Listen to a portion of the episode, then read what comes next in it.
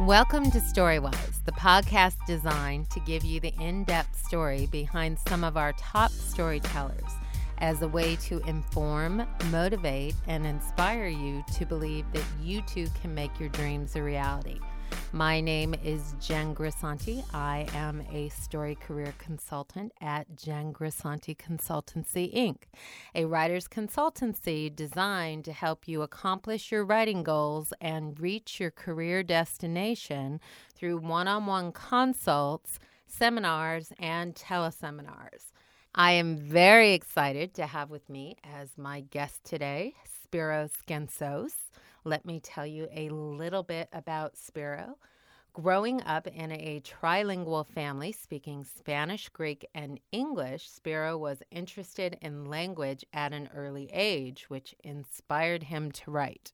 His first foray into screenwriting was as a young boy when he wrote and shot a short film of his Star Wars figures defending themselves against his sister's giant menacing Barbie dolls, and he's been writing ever since. A University of Michigan graduate, Sparrow began his professional career in comedy, writing for The Drew Carey Show and George Lopez. He then jumped into the drama world with the feature Three Mile Family, a period piece that won Best Original Screenplay at the Ohio Independent Film Festival. He's continued to follow his passion for hour long writing through the NHMC writing program and NBC's Writers on the Verge program, where he has also subsequently been a reader. His web series, Shadam, began streaming the on the WB.com July of 2010. Additionally, Spiro has contributed to NBC's and the WGA's diversity scene showcases and has performed at Award-A-Rama. He has been a finalist for the Disney Writing Fellowship for two consecutive years. Spiro has also lectured at WonderCon and Comic Con on TV spec writing. In his spare time, he paints and enjoys learning new languages. He is currently in the middle of the second season on NBC's hit show Grimm. Very excited to speak with you, very excited to hear about Grimm. So I and Grim we're going to save till later. So Okay. I want to start at the beginning. Uh, I love the the story of the trigger moment that you knew you wanted to write. How did you manifest this dream from this point forward? Um, I don't know. I think it was it was often difficult in a small town Uh huh. uh, with parents who work hard every day to put food, clothes, housing for you, and a writer was the last thing they thought they wanted me to be. Right. And I should have been a lawyer or a doctor or a teacher. So there was a lot of time. There was not a lot of time for anything too artsy in their paradigm. Right. So really, I was in the closet as a writer, Right, among right. Uh-huh. other things. Uh, there was, you know, there was even a dramatic standoff in college where I was taking all these science classes Right. um, in hopes to be a doctor someday. And I was doing well, but I wasn't happy with them. Yeah. And then one semester I had organic chemistry, biology, poetry, and art history. And my whole world just kind of opened up and exploded. And I found Oh, I love connections that. between the two. And it kind of, but I totally fell in love with art and poetry and writing then. So I think I, you know, I realized I didn't want to be a doctor. And I was doing it just to please my parents. And there was a standoff where, well, if you don't become a doctor, we're not going to pay for your college. And there's a whole thing. So, So they knew before you finished college that you were were not going to go in the direction they wanted. Yeah, you know, and I think ultimately I just had to be who I was going to be, and that was Mm-hmm. a writer. And I, I really do think there's a genetic component to it on, s- in Right. some level. Right. Um, but I kept writing, you know, for the college paper, I would write awful sketches that I would never show anyone because, you know, they're awful because you just started off, Right. started off writing. And um, stories about my family's immigration to the United States and all these really rich, you know, cultural stories uh, from the family. So it kind of grew from there. And, uh, and you then- guys spoke three languages all growing well, I up. spoke Spanish with my mom's mom because she uh, emigrated from Mexico, Great. and then my I grew up with my dad's side of the family, so we grew up Right. on up you know in- up north, and I s- you know learned Greek at an early age, which I've subsequently almost forgotten. I seldom seldom have an opportunity to use it. right. Uh, so there were times you know when I could speak to my grandmother in Spanish, or I could speak to my other grandmother, you know, I grandparents love in Greek. So that. it was it was very rich, I think, the words and my Yes. and the household.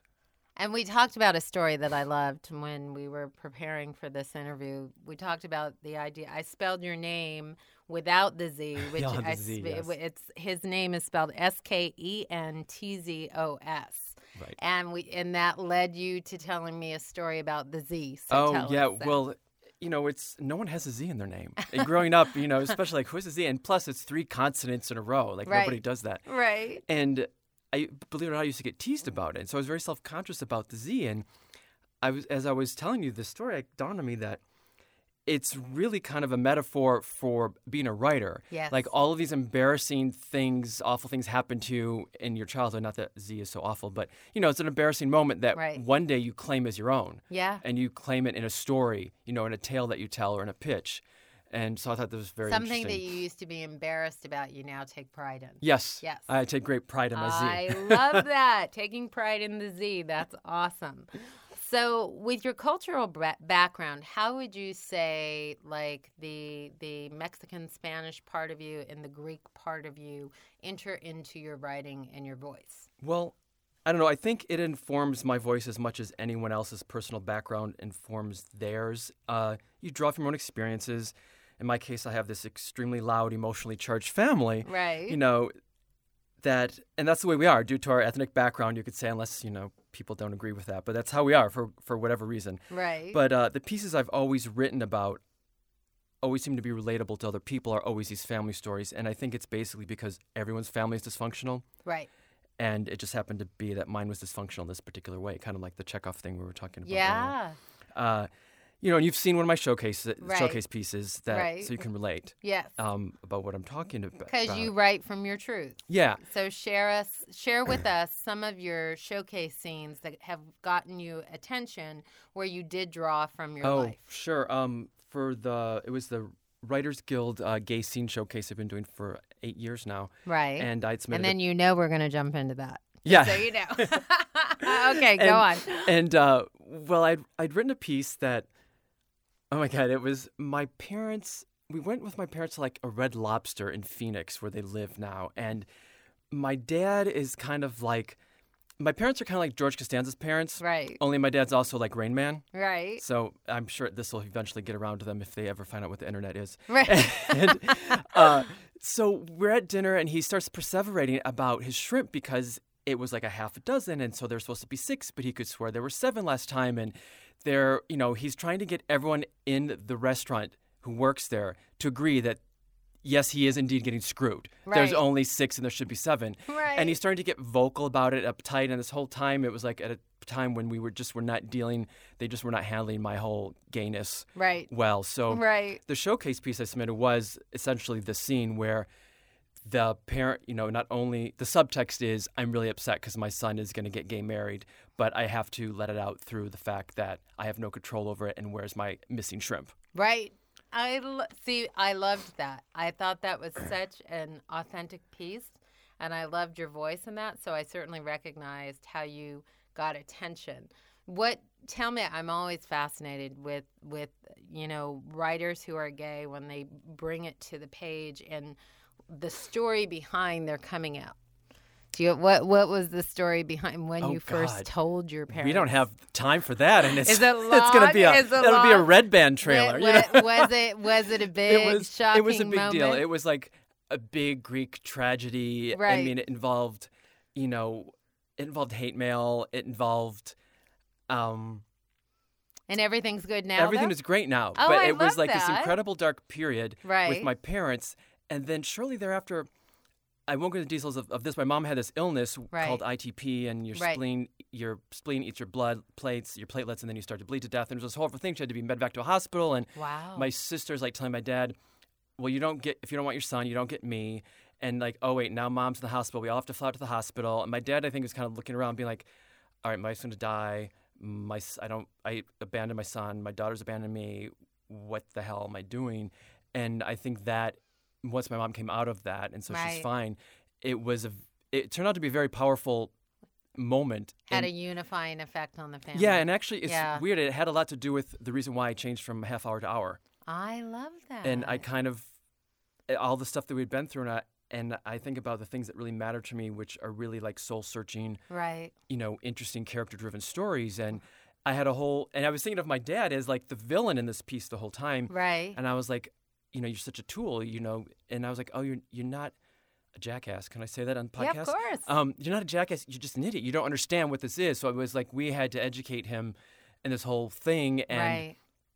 and then that whole twist of seeing someone in- in a different light like that kind Yeah. of led me to pursue more character-driven stuff, which is why I kind of why I changed to drama. I love that. To be honest, I, did not expect to share Yeah, this I this was- much this soon in the co- No, I- podcast. so- no, come on, we're old, we're old friends. It's all Exactly. out here. That's what that that's what this is about.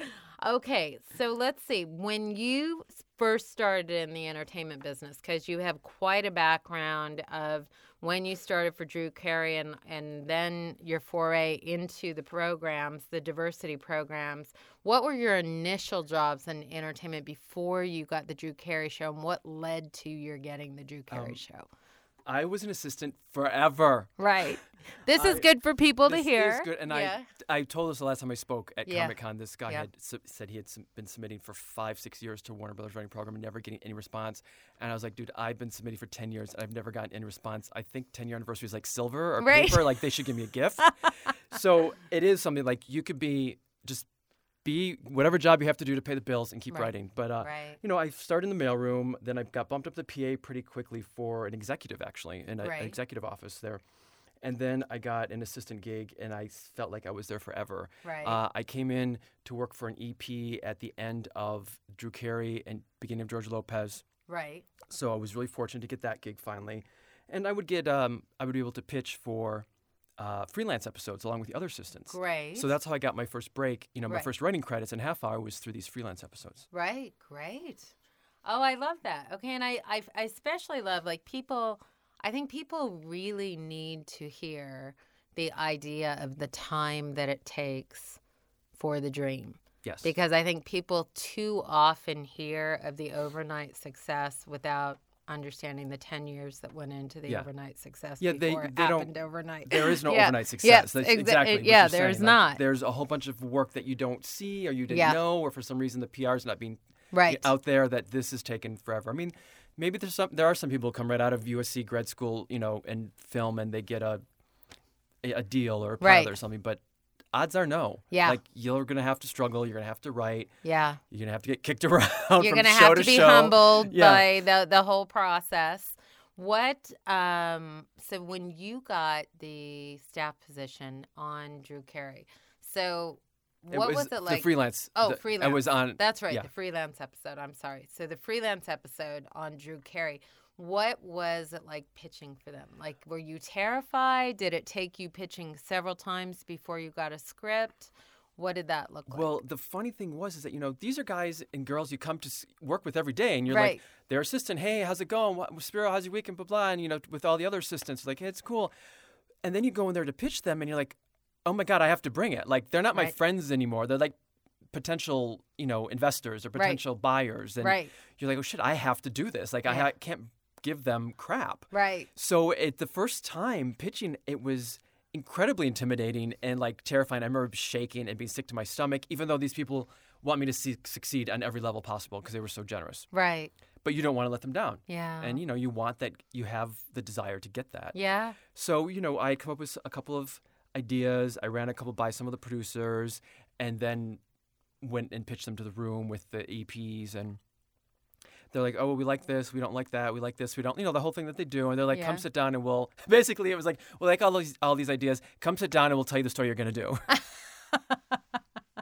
I love that. Which I you love know, that. you have to get used to anyway You 'cause do. until it's your show, I that's how agree. it's going to be. Every I step of the agree. way is like, "Oh, well, we need this story for our show, so how about you do this one?" and that's a great growth opportunity. And Yeah. I think even facing something that isn't your voice and isn't your idea and being able to integrate yourself within that. Yeah. Well, how do you Yeah. get around? How am I going to get into the story? Right. How will I buy it? Like, as Yes. the writer, how will I feel, Yes. you know, integrity and honesty when writing this? Like, what's Yeah. my way in? Yeah.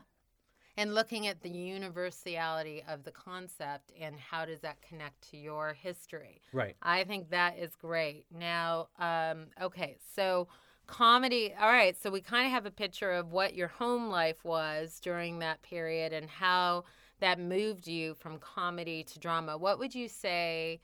So that was the trigger point where you're going, okay, authentic stories in a more dramatic way appealed to you more. Yes. Yeah. Yeah, I felt like I wanted to, to really delve into character. You know, my whole theory is my whole thing is you can talk about what type of writer are you? Do you do like uh, procedural or do character driven? And my whole thing is like it's all about relationships. Right. Like who we are today is Yeah. because of our relationship with our parents, our siblings, our lovers, or whatever. Just Right. as we influence our friends and you know cousins and nephews and uncles. So it's really about relationships and the stuff that I'm interested in writing and the stuff that really sparks to me is stuff that's all character driven that comes from these relationships. how do I you think salvage that's them? How do great. you hide them? Yeah. How do you you know Yeah. how do you make How does it surface on the page? How Yeah. do you utilize what's going on in your own life and add fiction to it absolutely in the stories that you tell? I, I think that's great. W- What was the biggest difference? And like, do you still use your humor in your drama? I do, and you know, Good. on Grimm we have like some fun little, some Yeah. twisted dark humor, and We Right. have some char- we have quirky characters, and Right. I, th- you know, I probably I think it was one of the things that appealed to when I met with them that they're like, oh, you have a comedy background. That's nice. Our show's got comedic elements, and that's one of the things I Good. did like about it. was like you can't have dark, dark, dark all the time. It just becomes melodramatic, right. you know. Right. And you want, you know, you, the comedy usually comes best when you don't expect it. Right. And what did Grim read of yours, spec script wise or pilot wise, I that got believe you the they job? read my fringe spec, oh, great. and then I think my hospital pilot, my hospital Okay. drama pilot. Okay. Because nowadays it does seem like showrunners are reading both, Yes. are reading a spec script and yeah, a pilot totally does. to really have a sense of both. I, I think that's terrific. How um, are we now when you work a comedy writer? Did you ever do stand up comedy? Was no, that- I I read like uh, first person pieces at uh, like Wordorama. I did a Right. piece there. Actually, what is Wordorama? Wordorama? Was one of those confessional th- things that were around at in the er- like the turn of the century. I Know Right. that turn of the century sounds like I should be wearing a monocle and a top hat. Right. But um, where you kind of go and say, oh, this birthday thing happened to me, or this um, you know, I did this thing. right. Um, and I had an interesting story that I think that might appeal to you or Right. to your listeners in it. In that I the f- I did this first I did a read at this first person narrative, Right. um, and it was all about self help books Right. because I kind of hated them. I kind of Right. hate them, right? right. And I did this piece where uh, I did a I always thought they were a joke Right. these books and the lowest common denominator, but I came across one. And I started to read it, and it's full of these ridiculous, over-the-top aphorisms, right? Right. And but then I was like, like okay, I'll just kind of go along whatever and see what happens. And it all happened, like Right. everything in the Right. book, in the book happened, and that's how I first I got my first payment as a writer right. was for five hundred dollars for Oh, I winning love this uh, that. you know contest for this screenplay. And that was based on a self help book that Yeah. you couldn't stand, but you Yeah. used it for And material. it was like ludicrous things. Yeah. It was like, so you've been hit by a car and you're in a coma. Well, it can only get better from here. Like it was just Right. ludicrous. right. And I was like, oh my god, shut up with your positive aphorisms, God. So you can get humor out of that. I Yeah. love that. The self help world definitely has a ton of humor in it. Yeah. Um, and I, one thing that about the self-help books that really do bother me is I don't like the whole Oprah, you're okay, but you could be better like me feel of a lot of the books. Right. Because I think they often take the self out of self-help, right. you know? Right. And I think that That's your interesting. foibles, your um the th- you know, your quirks, the things that you get depressed about or whatever, I th- as a writer, that's stuff I need. Right. Like I don't want to be better. Like I Yeah. don't want to be like a normal person. I want to have my Isn't dysfunction. that funny? That's the fear. The fear is the, the healthier you become, the less you have to write about. Right. That's why I always have to go home and see my parents. you know? exactly. I can tell you how many writers I'll say, like, what do you do on your vacations? And they're like, I go home. And I'm thinking, okay, you go home from material. Yeah. I think that I, I think that is great. Now, I, I think another thing that fascinates me about your journey uh, in this business is the fact that you've written short scenes, you've written web series, you've written features, you've written uh, spec scripts for comedy, spec scripts for drama, pilots for comedy and drama. So tell me, like when you look at story, is there a platform that you like the most, or or what was the reason behind doing so many different platforms? I think it was to to discover my voice. Good. I, I think that's always something to be done. You know, as a writer, like you don't ever want to get stale. on right. the web series Chatham came about because a, a pod at the at Warner Brothers came across a pilot I had written. It was a an hour pilot, and Right. it was kind of superheroish, weirdish. And uh, they're like, well, so we have this property that we want to do as a web series, and it's based on the graffiti art of this guy, and he's really cool, but he doesn't really know anything about how to do this. But we want to like bring his characters to life. Right. So we meet with I meet with the guy, and he's a super nice guy, but like just a logorrhea of like, this is the villain. He's a villain because he's bad. I'm like, all right, but he why does he do this to these people? And he's like, because he's a villain. I was like, and it was like you know like third like third grader excitement. I was like, okay, we have like what is the motivation for him to do this? Like what Mm-hmm. Right. happened to him, and how could we tie it into the characters? And so we kind of I broke a story based on his uh, his animation, his designs. Right. And then I turned it in as a one hour, you know, basically a 60 page script with act breaks that they then divvied up into, you know, three to five minute scenes. And then uh, I was, that was it for me. They took it to animation, they animated it. And then it was supposed to be part of the, s- the actual, the, the WB.com's big uh, 2.0 relaunch with all exclusive new material. Great. But that was right after the strike and it kind of fizzled. So it, I don't think it ever became Right. what they thought it was right. but it was a great experience because the funny thing was is like to this day like no matter where you are in your career you're going to be dealing with people who you know don't understand the process or don't want to do if they're your bosses you need Right. to know how to get their voice into your framework Right. you're going to deal with people who he had a y- you know there there'll be people who don't write Right. you know who are the non-writing producers like you have to service their needs even though Right. you know they're not part what whatever part of the process they are you know so it was a good experience And now you said you you kind of use the different platforms to discover your voice. What did you discover your voice is? Um, well, I discovered that it's um, lightly dark or darkly light. I like that. That's good. you know, I think that uh, you have to have a self deprecating sense about you. Right. And uh, I've certainly capitalized on that, especially when writing, um, you know, half hour more comedic stuff. I Uh, love it's usually dark. self-deprecation as, as I a mean, device. you can't take yeah. yourself too seriously Yeah. ever Yeah. because then you're just a bore. Yeah. Like no one wants. I don't want to be around you if you take yourself too seriously. I mean, like m- we had the most warped hysterical conversations while my mother was in the hospital. right. Like no, who does that? You know, Right. like right. my my parents walk around the house and like if one drops something to the other, they start saying. Oh, Jimmy, why you do that, Jimmy? Which is a quote from The Exorcist. Whose Right. parents do that? You- Right. I you love know? that. But I think that's It's cute. it's great. And I, I also love that it's interesting. You come from a family that supposedly didn't support the art because they wanted more of the professional. I come from that family as well. My dad's a doctor, my mom's a lawyer. oh God, and yeah. so, you know, my sister's a lawyer, my brother's a dentist, and then there's me. And then there's me. yeah, and so it's like, but my the thing, the fascinating thing about that is my parents have always loved film and have always loved television, and so it has tied us together. So well, I the- love. funny you should say that. Yeah, A really sweet thing is my dad loves horror movies right. and um, of gross, like visceral, like any of like those, like the slash and burn to Right. aliens, like anything. Like he just loves, loves, loves movies that are scary and suspenseful. Right. And he'll come up and be like, "Hey, how about an idea for this for your Right, show?" So like I got my dad pitching ideas to me. I So it's really cute. love It. Yeah. See, I love that. I think that is fantastic. I think that there is a creative genius in everybody. Yeah. I do. I, I do. believe There- that it's- there there is something in there. It's just a matter of whether it has a chance and an opportunity to come out or not. So thinking about your feature, Three Mile Family, tell me about that because that seemed to be your first foray into getting attention from the programs. I had um actually some European producers expressed interest. Ultimately, never happened, but it was really, it was like a very Sally Field moment. You like Good. me, Uh, you really like me. I But, um, love it. Uh, the script takes place during the Three Mile Island nuclear meltdown uh, back in '79, Mm-hmm. Right. and it's quite literally parallels th- this immigrant family's meltdown, where the parents want their kid to be a doctor and find out the worst thing could happen that he's gay, and they kick him out of the house. And all I this- wonder where you got that story know. from. so all this happens as the city is being evacuated and the family has to really reassess what's important to them I love it. so this family was ripe for change Yeah. and change came to them Yeah. so what do you do with that change yeah. so I especially love your truth being infused within the story and that being the impetus of what got you into drama Yeah. and noticed. yeah I, I thanks think it's yeah.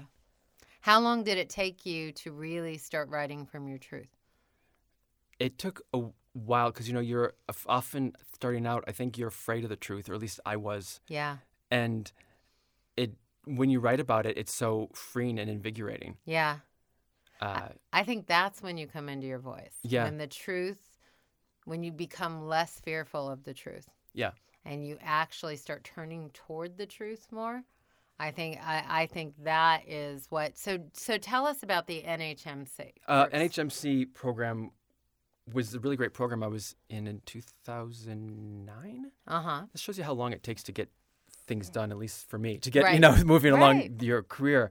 Uh, I had applied to the program with a. This was after I did Rise on the Verge. I applied to the program with a Mad Men spec. Right. Got into the program. I wrote a Fringe spec, which has gotten me lots of meetings. Great. And actually, I had a, like Bad Robot even call me for the meeting, which was kind of like the biggest compliment ever Yes. since I'm s- you know such a big fan of the show and of what they produce. Right. Um, and uh, during the program, one of the other you know participants was like, "Hey, you're really neat, and you should meet my manager." And I was like, "Okay." And, and I'm thinking, "Sure, you're going to share your manager with me." You know, like I thought it was like a Hollywood moment. And the next thing I know, oh, my manager wants to talk to you. right. Can I give her your number? I'm like.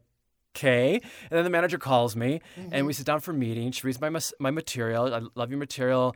Um, I want to rep you. I want to work with you. I want to develop stuff with you, and you know we'll do all this. And that was, um, you know, so now I'm, I had my manager from the Gotham Group. Great. Oh, that's a And- great management company. Yeah, they're Great. really good. And then from there, uh, this kind of steps out of the NHMC question directly. Right. But what was interesting when I was in Writers on the Verge, uh, I applied with uh, Grey's Anatomy and I wrote an Ugly Betty and that I think um, we had that whole round. You, you know, the, the speed dating you do at the end, Right. and it I know was- I missed you in Writers on the Verge by one I know year. by one year. Yes. Um, it was.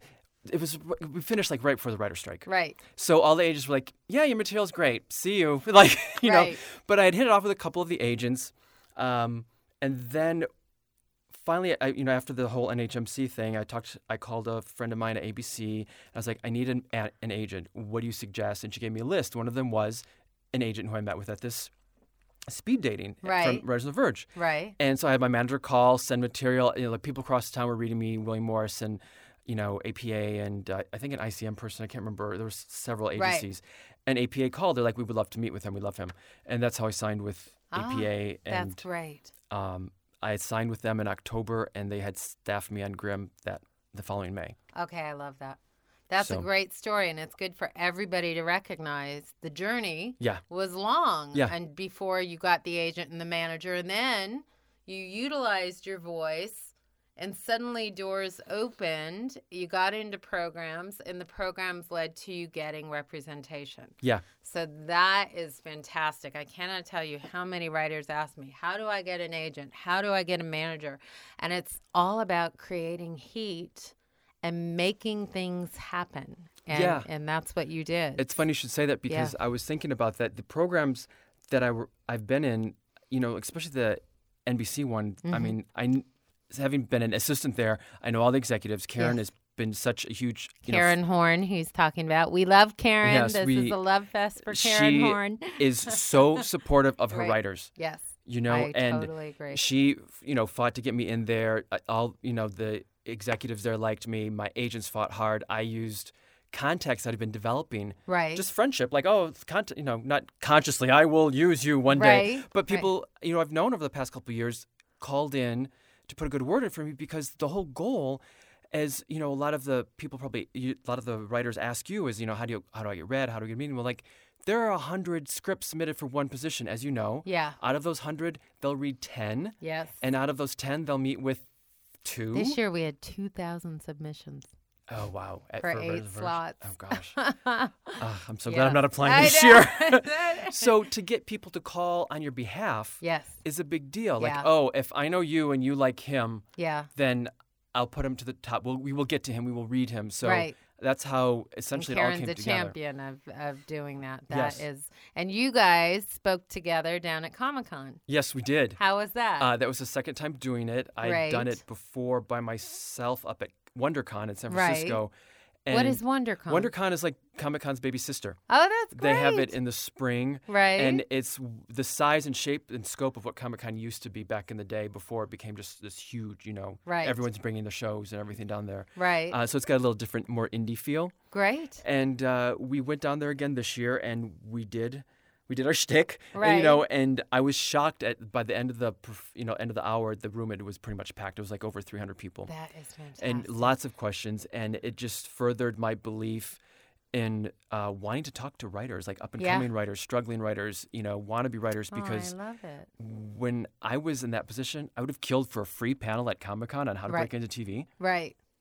so it's nice to give back and i love talking to writers and collaborating and hearing what people's thoughts are you know I in their agree. minds I agree. It is a fascinating thing because I think newer writers are so fearful of writers that are working and they think I can approach what they don't recognize is everybody is where they are.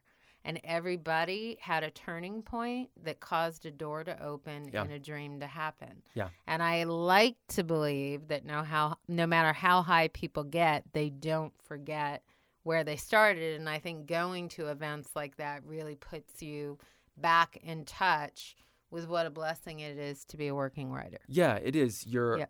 i mean you're fortunate to be able to do what you love to do i mean like i make Yeah. up lies all day long Right. you know and Right. it's it's like how can i ever get upset like Right. about anything oh you want to like change something about my story or my script's being pushed or like whatever that's fine like Just go with it. Ego Yeah. at the door. Yeah. yeah it's and that's the best time you have is when all the writers you know you work with her that way Yeah, I love that. Well, first of all, we're going to take our first break. I I want to say I think a large uh, attribute, uh, so many things that I love and adore about you, and I understand why so many people do, and I think how important it is to be a person who has the hunger and the drive.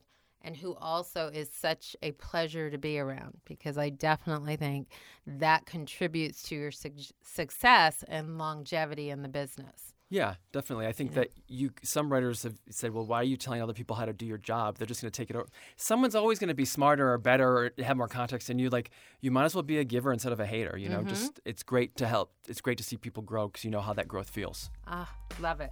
Love it. All right, so we will be back with Spiro. We are going to take a break. This is Jen Grisanti, and I am here with Spiro Skentos from Grimm. You're listening to Storywise with entertainment consultant Jen Crisanti. Storywise is a podcast designed to give you the story behind the people who tell stories, offering you insight on what it takes to work as a writer in television and film. Hear this and other podcasts on www.jencrisanticonsultancy.com, a full service writer consultancy committed to guiding your vision. We are back with Spiros. So let's move into first of all, I know we covered the diversity showcases, NBC and WGA, and what your scenes were. What do you think about these programs as far as, say, a starting platform for writers getting into the business? And you've been in ABC too. Tell no, us. I was a finalist at ABC for Oh, two you were a years in a row, finalist. Okay, but I, great. I, di- I was like always a bridesmaid. You know, right, right. I love that. I love that. um, But I feel like you're a sweetheart of the program. like I feel like you're such a part of it. So I think that's I think that's great. Um, yeah, so I think the programs are awesome. We talked earlier about getting heat and marketing, and Yeah. the bottom line for any of these is like any program or contest that you're in or you win Right. is an opportunity to pick up the phone and call an agent and be like, "Hey, I just was a, I just like won best pilot at." Uh, the Austin Film Festival, they do pilot Right. competition now. Yeah, yeah, You know, yeah. like I just got out of you know Rise on the Verge, which obviously they would already know about you, but you know what I'm Right, saying. right. Bottom line is that, um, as far as the diversity angle, I think it's great to be able to, to for networks to have this pool to be able to bring in voices that perhaps maybe have not been heard Right. Mm. or heard as strongly before. Um, it's kind of like you want your room to be as I would think you would want your room to be as diverse as possible because that gives you more stories from different backgrounds. right. So that's why I think these programs are great. I couldn't agree with you more. I think you know, and I- and I have so many people ask me about writers on the verge. What do you mean by diversity? And I say, you know, we are more open to the idea of diversity not being limited to the color of your skin. Right. and the idea that if you can tell us your background that proves that you're you have a diverse voice, Yeah. then that is that works. Like how many people who have grown up in the uh, state system, the orphanage system, you know, Yeah. what kind of voice is that? Or someone exactly. someone maybe who is uh, you know, physically ha- has a physical handicap Right. or someone or somebody who's here, who was born here but raised in London Yes. or raised somewhere in Spain, Yeah. and suddenly they're an outsider. And, and what does that look like? Yeah, I mean, Yeah. Uh, so much good art over the eons has always been from the outsider's view. Yes. Whether you know it's like a gay person, a black person, a Jewish Yep. person, like all this art really reflects society in a way that normally it isn't seen. Yeah, I agree. I agree. And those are the voices that draw us in universally, which is why I think it's so important to get those voices on staff. Now, with Grimm, I want to move back into like really talking about the, your experience on Grimm. So tell us, take us into so your first day on Grimm versus like what you thought then versus what you think now. Oh, um, let's see. Uh, the first day was walking in, coming up the elevator, opening up the floor, and seeing people standing around. I'm like, this is for Grimm, right? And- Right. and right. I'm meeting all these people, like some of our higher level executives who I've seen their names and credits for years, and I've been huge fans of their work. right. And I'm like, all right, it's you, and then it's me. Right. Like, right. you know, it's intimidating. And It like, is. did someone choose incorrectly? Am I in the wrong room? You I know? think that's so honest. Um, I love that. And I was like, okay, so I'm gonna pitch a story next to you, and you, you know, but Name some of those names. uh, we had amazing people. Uh, Yeah. I've worked with Naren Shankar. Oh, I've my worked with God. Thania St. John. I worked Great. With Sarah Goldfinger. Um, you know, Jose Molina. Um, wow. I've worked. I mean, and I've got David Simpkins and Richard Haddam, and then like even the I like love the, all of those. those are all writers. like the big name writers. Yeah. Sarah Goldfinger. I mean, just like those are the always all the higher levels that I've worked with. And Great. that's just in one season because you know we had some turnaround. So it was just amazing to hear all, all these people's voices, which you can learn from everything. You can learn something new about writing from anyone at any level. You know, I don't think that it's like, oh, you're just a staff writer. What could you possibly teach me? right, You know. right. How being a staff writer, and I think this is a good thing to discuss. Being a staff writer in a say top heavy type of show when it comes to name and backgrounds and all that. How did you learn to move past the fear of the say the icon level background versus the person? Like I always tell writers, recognize the only difference between you and the showrunner or person you're meeting with is their dream was realized and yours is in the process of. So it's really kind of remo- trying to remove the intimidation process. Did you find like with some people it was easier than others? Did you approach people? I have to say, everyone was completely amazing. Really? You know, I was Great. terrified because I was like, oh God, don't mind go back into like a room? Is it going to be one of those competitive rooms and then Right. backstabbing rooms? Because those rooms exist, Right. you know. And I, I was always like, the first couple weeks, I was like, am I pitching that right? Was that right? Did you think that was a good idea? And uh, Sarah Goldfinger actually told me uh the best piece of advice. I love she it. said, "You make a tenth of what we make. If you, one out of every ten ideas comes, you know, is yours, Right. then you're doing fine." That's great. and that really put me at ease. That because you know is what? fantastic. And, and now that I'm no longer staff writer, I see like, oh, I can pitch this story at this level that I couldn't have pitched at that level, and I understand, you know, the how it all, you know, The I understand dynamics of the the dynamic, room. and also like Yeah. my internal, you know, like it's a steep learning curve. You get in that room and you're like story, story, story, you know, and you start off at zero and you hit the, the gr- you know, you start off at zero to ground running like real fast. yeah. So uh, second season is not as intimidating in that sense. Second season is all about like how can I continue to learn and prepare myself to be a higher level writer. Right, right. That now, and talk to us about that. Like when you think about pitching when you first started in the room versus pitching now, do you have a formula with your pitching? Do you? I've tried different things. Uh, you know, Mm-hmm. Right. it's some and it, it sometimes the room requires uh, or the EPs require a smaller pitch and a larger one. Like just give me a one liner. Like right, you know. Nick Like a finds strong N- log N- line. Nick finds his Yeah. dead body and realizes it, it's involved in a series of blah you know blah Right. blah like Right. just one, not even a, like barely a log line you know right, or just say something with robots. You know, you Right. know, like just you know, some of them want that, or sometimes you know, so you all know right, what the core of the story is. Yeah. so- yeah, you know, you want to, you know, as you get up in your ranks pitching, obviously you have to be better at pitching. Sometimes I'll still throw a- an unbaked idea because the room is very casual. It's like, oh, what about this? Like, oh, I had this idea about bugs, you know? Right. You know, and you just throw that out there. Does, it, does that pick up to anyone? And they're Like, oh, well, this happened to me. And then you start a conversation. Right. Right. I like that. Have you when you think about like any of the other people where you heard a pitch in the room that was like, "Oh my god, like that was brilliant." Do you remember anybody who had a pitch like that and what were maybe some of the components that you were like, "I need to remember that for the future?" Oh, there I- have been a few, and Right. it's always like a point where you're like, why didn't I think of that? Because now that you said it, that's in my vocabulary. That's Makes in so my much brain. sense. Like Yeah. that particular creature or that thing that happened to that person, that's in my brain. Why did I not think of that? Right. And it's all about furthering like how to open your brain, you know, to ideas and you know, that's why I try to do just like idea generating exercises where I'll read magazines. I subscribe to a lot of magazines because they're easy to flip through and get ideas real Right. quick. A lot of science magazines and, s- I and stuff, love. especially. And That's great. I'll just take a pen and paper in one hand and kind of like do, just do headlines and whatever s- Right. pops out in a headline, Right. I write it down, and then at the end of you know the 20 minutes or however long I'm doing it, you have a list of words or phrases, and sometimes you put them together, Uh-huh. and they're so disparate Right. that when you bring them together, you're like, oh, that's cool, like, you know, That's like a zombie great vampires, or you know, like you know, like you exercise. get two strange Yeah. ideas together. Yeah, because I think we get inspired by other work.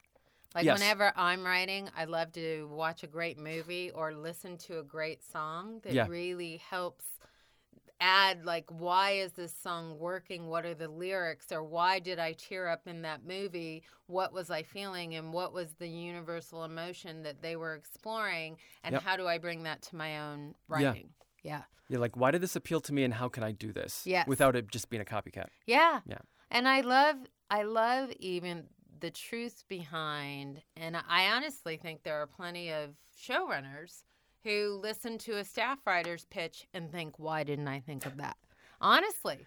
Yeah, I do. Well, I think that's I think it I think it goes at every level and it, it's all about moving past the fear and believing in your idea and delivering it with passion and very often that takes time. Yeah, that takes definitely. practice. And Yeah. I think often too, people lose kind of like the forest to the trees type of thing. Like when you're at such a high level, you have all the stress from the network, Yeah. you know, and scripts coming in that you forget to think openly and to be creative because you don't have time to like Right. sit there and and just like look through magazines and come up with you know titles that you like or story ideas that you like. And I think it could probably probably a whole different kind of pressure that I don't know about. Yeah. You know. You know, that brings up something. It's interesting. I had um, coffee with a friend today, and we were talking about another friend of ours that's on a hit show, and and it was brought up that this particular writer has been on the show for years, and there's getting they're getting a little bored with the idea of and I said, "You know what's so interesting about that is the reason they're getting bored is cuz the show's getting formulaic." Yeah. And when the show's getting formulaic, that's when the writers who are bored need to figure out how to break through that in the stories the that they're content, yeah. telling so that the show doesn't become boring or formulaic. Mm. You know, I, I mean, I think it's really utilizing what you're feeling and your attitude toward what you're writing to break through monotony when Yeah. that's hit. Yeah, you the- know? one of the most non-formulaic shows that always has me like on pins and needles sometimes and Yeah. s- nervous and exuberant is Louis on Yeah. FX. Yeah. There's no discernible um formula. Yeah. It's it's like it's just biz- it's bizarre but like everything he says and does is completely I'm like, "Oh, I totally get that." Yeah. It's like dark and twisted and that's life. Right. You know, and that's his worldview of life and I totally get that. And Yeah. it's always fresh. I'm like, "Oh my god, what's going to happen now to him?" And I think that was, I'm glad you brought up that show because I think that I had somebody ask me a question on an interview that talked about the idea of do you think the gatekeepers need to become more open with shows like Louis making it? And I, I said, yeah, I mean, shows like Louis is what paves the way for the original voice and for creators and for gatekeepers to move outside of the box. I Yeah. like to believe that the gatekeepers want the hit every bit as much as the creators want the hit. So it is learning that when you go outside the box, great things can happen. Exactly. And you I'm know? sure that like the stakes aren't as high because it's Yeah. FX and the budget and the ratings. Yeah. So there's that to contend with. Yeah. But I really do believe if you bring, if you develop good material, Right. It, like people will come to it. It will be a hit. Right. If you develop, if you're developing a derivative of something that was on cable for your network, Right. People are going to see through that, and they're Yeah. they're not going to come to that. Yeah, I I totally agree. I think that was a great topic. Now, looking at um, say for example, when you get your first script, Yes. when you so your first script that you got on Grimm was it your first year? it was my first year, and I co-wrote a script Great. with Akela Cooper, who I think you know. Oh, I Yeah. love Uh, Akela. yeah, we How, that's great. Yeah, it was. It turned out to be a, a- n- not just tooting my own horn, but I think it turned out to be a really, really good excellent. sample for the show because it was a Hansel and Gretel story. So Right. you've got a highly brandable fairy tale, Right, and you're we we're given the story right, based on the idea of the red market, which is where people, if- in mostly in other parts of the world, their organs are taken, kind of often not at their not at their request, right, and they're right, traded. right, And so we, you know, you pair that with youth on the youth, you know, uh, teenage runaways on the street being kidnapped, and then you have grounds for like. I think a really, I watched that episode, Yeah. didn't you? Yeah, yeah, yeah. That's Yeah. great. So, that's great. You know, we had it was a great opportunity Yeah. to be associated with such a great idea. Well, and I think too, like when you look at fairy tales, there's a built-in audience already, and Right. and looking at now, I also think the expectation when you look at like Snow White and the Huntsman, and the idea of a different take on something, adding evil, adding whatever, and will that work because the expectation is so high of what's already there. Right. But I also think it it's a great starting point for story. Yeah.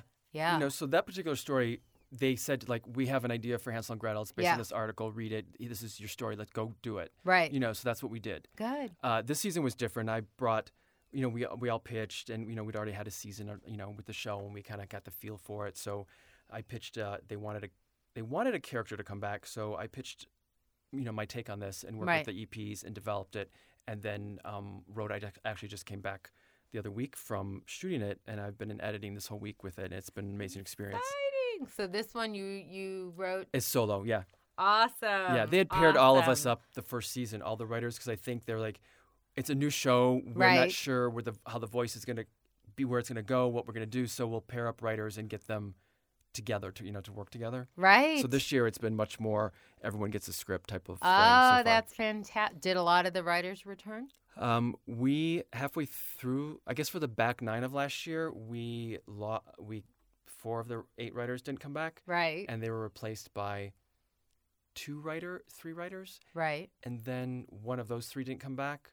So we still got seven people on staff. So for the most part, everyone from the How second does half. that feel? Like what ha- this is actually a good topic to discuss. What happens to the synergy of a writer's room when a large part of the staff is changed?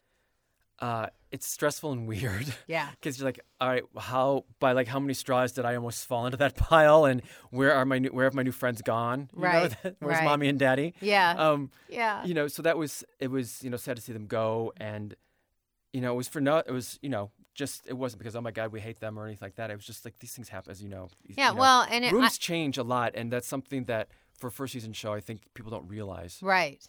Well, and it's looking at, you know, Vanessa Taylor touched on this when I interviewed her, and it was so great what she said. I mean, it's just really recognizing you don't always fit with certain concepts. Yeah. And and that's it.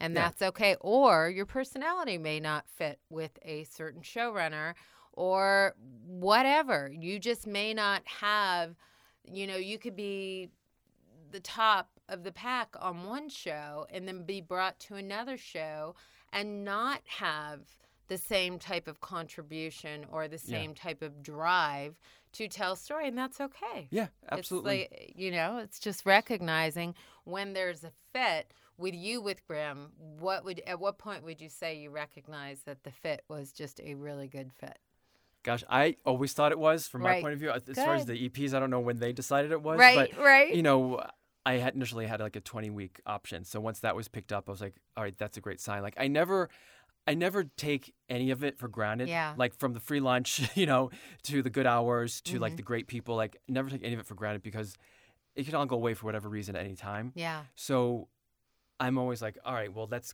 that's great. They like me. So and if they like me, they want to keep me. I want to give them a reason. I want to reward them for rewarding me. Right. Like, well, how can I come up with more ideas, odd ideas, interesting ideas? What can I throw on the wall that sticks? And you know, I get my voice.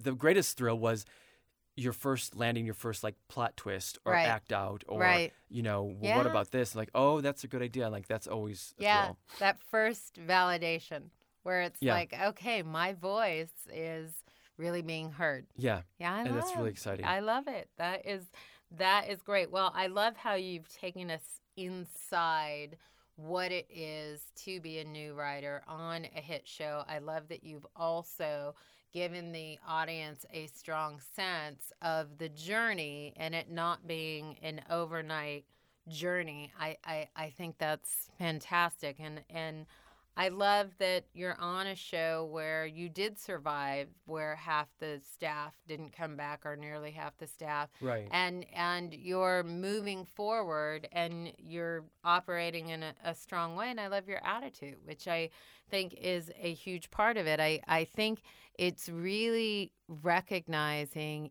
when you're at each level that you're at what can you bring to the table and Right. it's moving past your fears like you talked about which i think is a very real thing that every writer feels at some point when are they going to find me out and pull me out yeah, or exactly. you know they're, they're like like you're you're just waiting for them to say ah we were just kidding yeah, or, I'm waiting you for the day my key card doesn't work. Yes, you know, on the- exactly, exactly. And so it, it is really doing everything in your power to be the valuable source that they need. Yeah.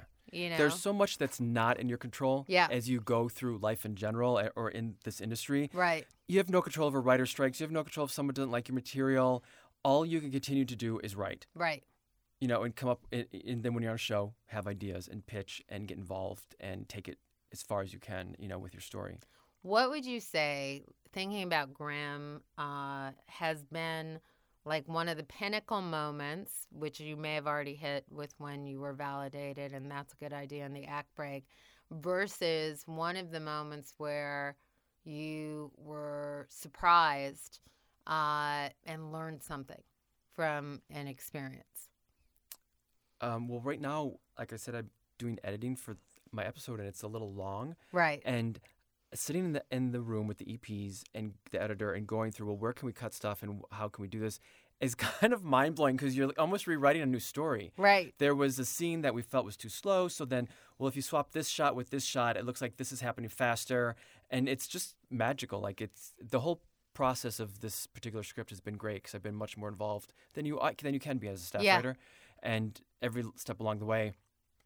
I wrote into the dialogue about a, a tagine, which is a Moroccan baking dish. Right. And I don't think there's ever been more discussion about a tagine for network television in my entire life. We had like a props meeting. It was 20 minutes long. Like Right. this tagine, this tagine. How Right. does this one read? What does this tagine really say about the character?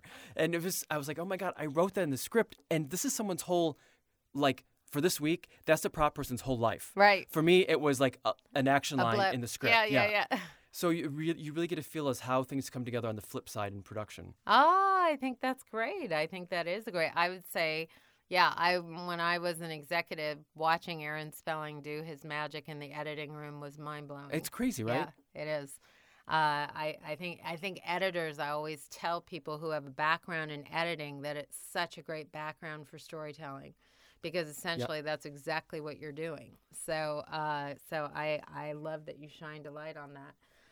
All right, so let's talk about the idea of what. Say for example, and I'm going to hit you with uh one that I didn't have on my questions. Thinking about the next five years of your career, like what is your hope? Uh, I would like to continue to work. Yeah, like Uh, that. Oh, you know, I have, uh, I'm in the second year of a three year deal for the show. If the show goes forward, it's their option, obviously. great. And I would love to continue on the show for as long as it's a fun, viable, you know, uh, production and that they want me. yeah, You know, eventually I'll want to develop and, you know, run my Right. own shows down the line. yeah, Uh, so you know, I think that's part of the whole process of writing pilots is trying to find, well, how is my voice going to be in a pilot, and how will this, how can this, I can sustain this voice through five years on this particular pilot. Yeah, and that's what you're learning now because you're watching somebody else do that. Yep, So from the you're ground in, floor, you're it's in a been- better seat to be able to see how it's done. Yeah, it's been amazing. Yeah, I think I think that's great. Thinking, all right, so let's see. With regard okay, cliffs. I do want to talk about this. Did you ever jump off any cliffs in your career? So to say, in the process of getting staff. If so, tell us about this. Uh, I think I should talk to you about. And this covers a couple of different areas Yeah. that I wanted to talk to you about. Yeah. Is that uh, early on I had a career. I, I had an agent when I was a uh, a- an assistant at you know on George Lopez. And right. It was not a good match, and it did not work out well, and it was really bad. Like they they kept calling me saying, "Where's your material? We can't find it." So I was like, "That's never a good sign." Right. But the whole reason they signed me was because I went out, I guess you could say, went out on a cliff uh, of sorts where I'd written a short piece that was intended to be uh, produced and Right. directed about my dating life because I was single. right. And, you know, I it was like, all right, this guy's really nice, but he's a junkie. You know, like, or this guy is not as smart as I want him to be, or this guy's got great eyes, but he's drooling. And, you know, like this, this whole thing. So, and I had submitted to the agent this short piece and my two and a half men spec. yeah. And he called me in for a meeting. He, he laid down the two and a half men spec. He's like, this is a really good spec. And then he laid down the other spec and he's like, what on earth is this? And the title of the spec was Frankenfaggot. Right. So I was like, well, this is, m- m- you wanted something based on real life. This is based on real life. He's like, you chop people up? I was like, no, like, this is how awful it is in the dating pool. Have you not been dating?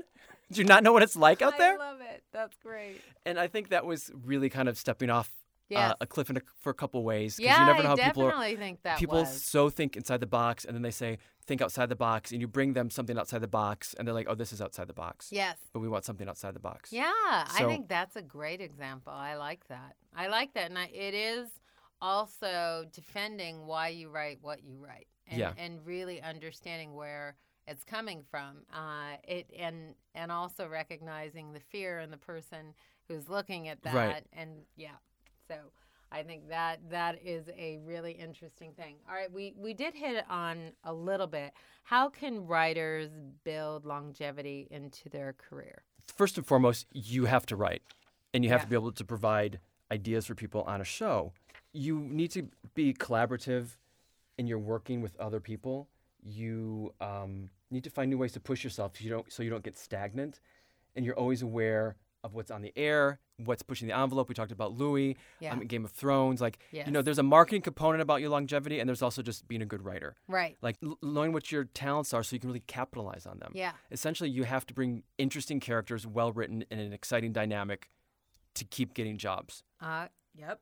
I think that's great advice. Looking at uh, gold nuggets that you've learned along the way from other writers, have you had mentors? yeah i mean i i have had a really great mentor in my i had a ucla writing instructor Mm-hmm. who's a feature writer and he is like always cared about me like when no one else did like when no agents would read me and no Yeah. one gave me notes and no one cared he was, he's just been amazing That's great. and that's been really you know That's uh, huge. great i mean karen Yeah. horn's been an amazing Yes. mentor and friend you know even like the writers who are on the show like i consider them all mentors because it's just such an a learning experience yeah. Yeah, that is great. So, from those mentors, now you talked about one uh, tool or one um, piece of advice that Sarah gave you. Were there any gold nuggets that that you or did you learn on your own any gold nuggets from maybe doing something wrong and then doing it right? W- what advice would you have for other writers as Well, far as i will i'll put it phrase it this way if i were to go back in time Yes. and tell my young writer self yes, i would say "Oh, hold on it's going to be a bumpy ride right? Because right, it is like you have it's difficult there's so much out of your control that we discuss and you Right. just have to want it like yeah, I really do believe that people who, you know, keep you, you write because it's in your blood. right, You know, it's part of your DNA. yes, And just because you're not getting paid for it doesn't mean that you're not a good writer. right, You know, it's so easy. It's not like we're accountants. Oh, I'll go be an accountant here, then I'll get fired, and I'll go be an accountant here. Like, you would really attach your ability to write to your self esteem. yes, in a way that I don't think any other industry or um, talent does. Like any Yes. artist, it's like your self esteem. Yeah. You know, I didn't work for like four years as a writer. Yeah. And all the time, all the people around me all, who I know, they're like oh, g- going up in their career and doing really well. And in your head, you're like, oh my God, you're such a loser. Everyone else is doing really well and you're not, and you haven't written anything, and what's wrong with you? And you just have to keep at it. Yeah. You know, it's hard to write in a vacuum. yeah. And that's why when you finally get an agent or get someone to read your script, even if you have to pay for it, Right, You know, right. get first getting started, you crave that. Right. Yeah. Yeah. Yeah. Yeah. And uh, you know, if you want it, you're gonna want it forever. yeah. So you just have to keep doing it. And I think most importantly, what I say to when I'm s- lecturing about it is just because you're not getting paid as a writer right now doesn't make you a writer. If you go, it doesn't not make you a writer. If you go home after your nine to five and you put the kids to bed and you're writing, you're a writer. Yeah. I agree with you 100%. You may not be a paid writer. Yeah. You know, like if your goal is to write, you're writing. If your goal is to be like a highly paid writer, you shouldn't be in it for the money, even though the- it is very can be very lucrative. Yeah. You want to be in it because you love writing. It's Yeah. certainly not a fast way to make money. yeah. But you know, if you are a writer when you write, Yeah. I think that's great. Yay. I want to thank you so much for joining us. I, I think you you have really brought up a lot of great and valuable information for people wanting to navigate their way to that first job and what it is to go from the first year of a hit show to the second year of a hit show. I, I want to thank you for sharing all of that. That's oh, wonderful. thanks for having me. I'm just I'm thrilled to be able to help out in any way. And I also want to say that I really do love my parents, so I don't want anyone to think I don't. From my life. Oh no. Especially my parents when they listen. No. no, no. I think our family is our fuel. Yes. So that's where story comes from. Yeah. And really pulling that apart and accessing that, the good, the bad, and the ugly, Yeah. is what makes you a great writer. I think to, the ability to enjoy your family throughout the ups and downs is, you know, good. Yes. Like I totally enjoy their insanity and the good times and the bad. Being times on a and- writing staff is reproducing the dysfunctional family. Yes. So There's not a story that I haven't pitched that somehow is not related to your personal life. Yes. You know. Yeah. And that's all part of it. I think I always used to say to writers, like, it's like the writer's room is recreating the mom and dad that you, you feel like you'll never really hit their expectations. and the, you know, it, it's like, it's all, but it's all a gift. Yeah, It's all it's an really great. opportunity to utilize your voice, to have therapy through Yeah. your childhood and really deliver it in a way that can mean something very valuable for the viewer. Yeah. Yeah. Definitely. I totally agree. That is great. All right, I want to thank you for joining us and let me give you some updates. Let's see, upcoming events. There, I am doing a webinar for the Writer Store on September 26th that is called Telling and Selling Your Pilot Script. It will be in the afternoon, so the link is not up yet, but check the Writer's Store, and I will also have it on my website under events and seminars as soon as I get the link. And uh, I'm looking forward to that. That is my event coming up in the immediate future. I want to thank all of you for joining us, and I want to thank Spiro. And this has been great. This is Jen Grisanti of Jen Grisanti Consultancy Inc. and Storywise Podcast. You've been listening to Storywise with Jen Grisanti. If you're looking to get to the next step in your career and need a guide who has been there and knows what it takes, go to www.jengrisanticonsultancy.com. On the website, you can also find the latest on writing programs, feature film festivals, and other writing competitions. Storywise is produced by Joel Metzger and Hot House Bruiser Productions. This podcast was recorded at the studios of Icebox Logic.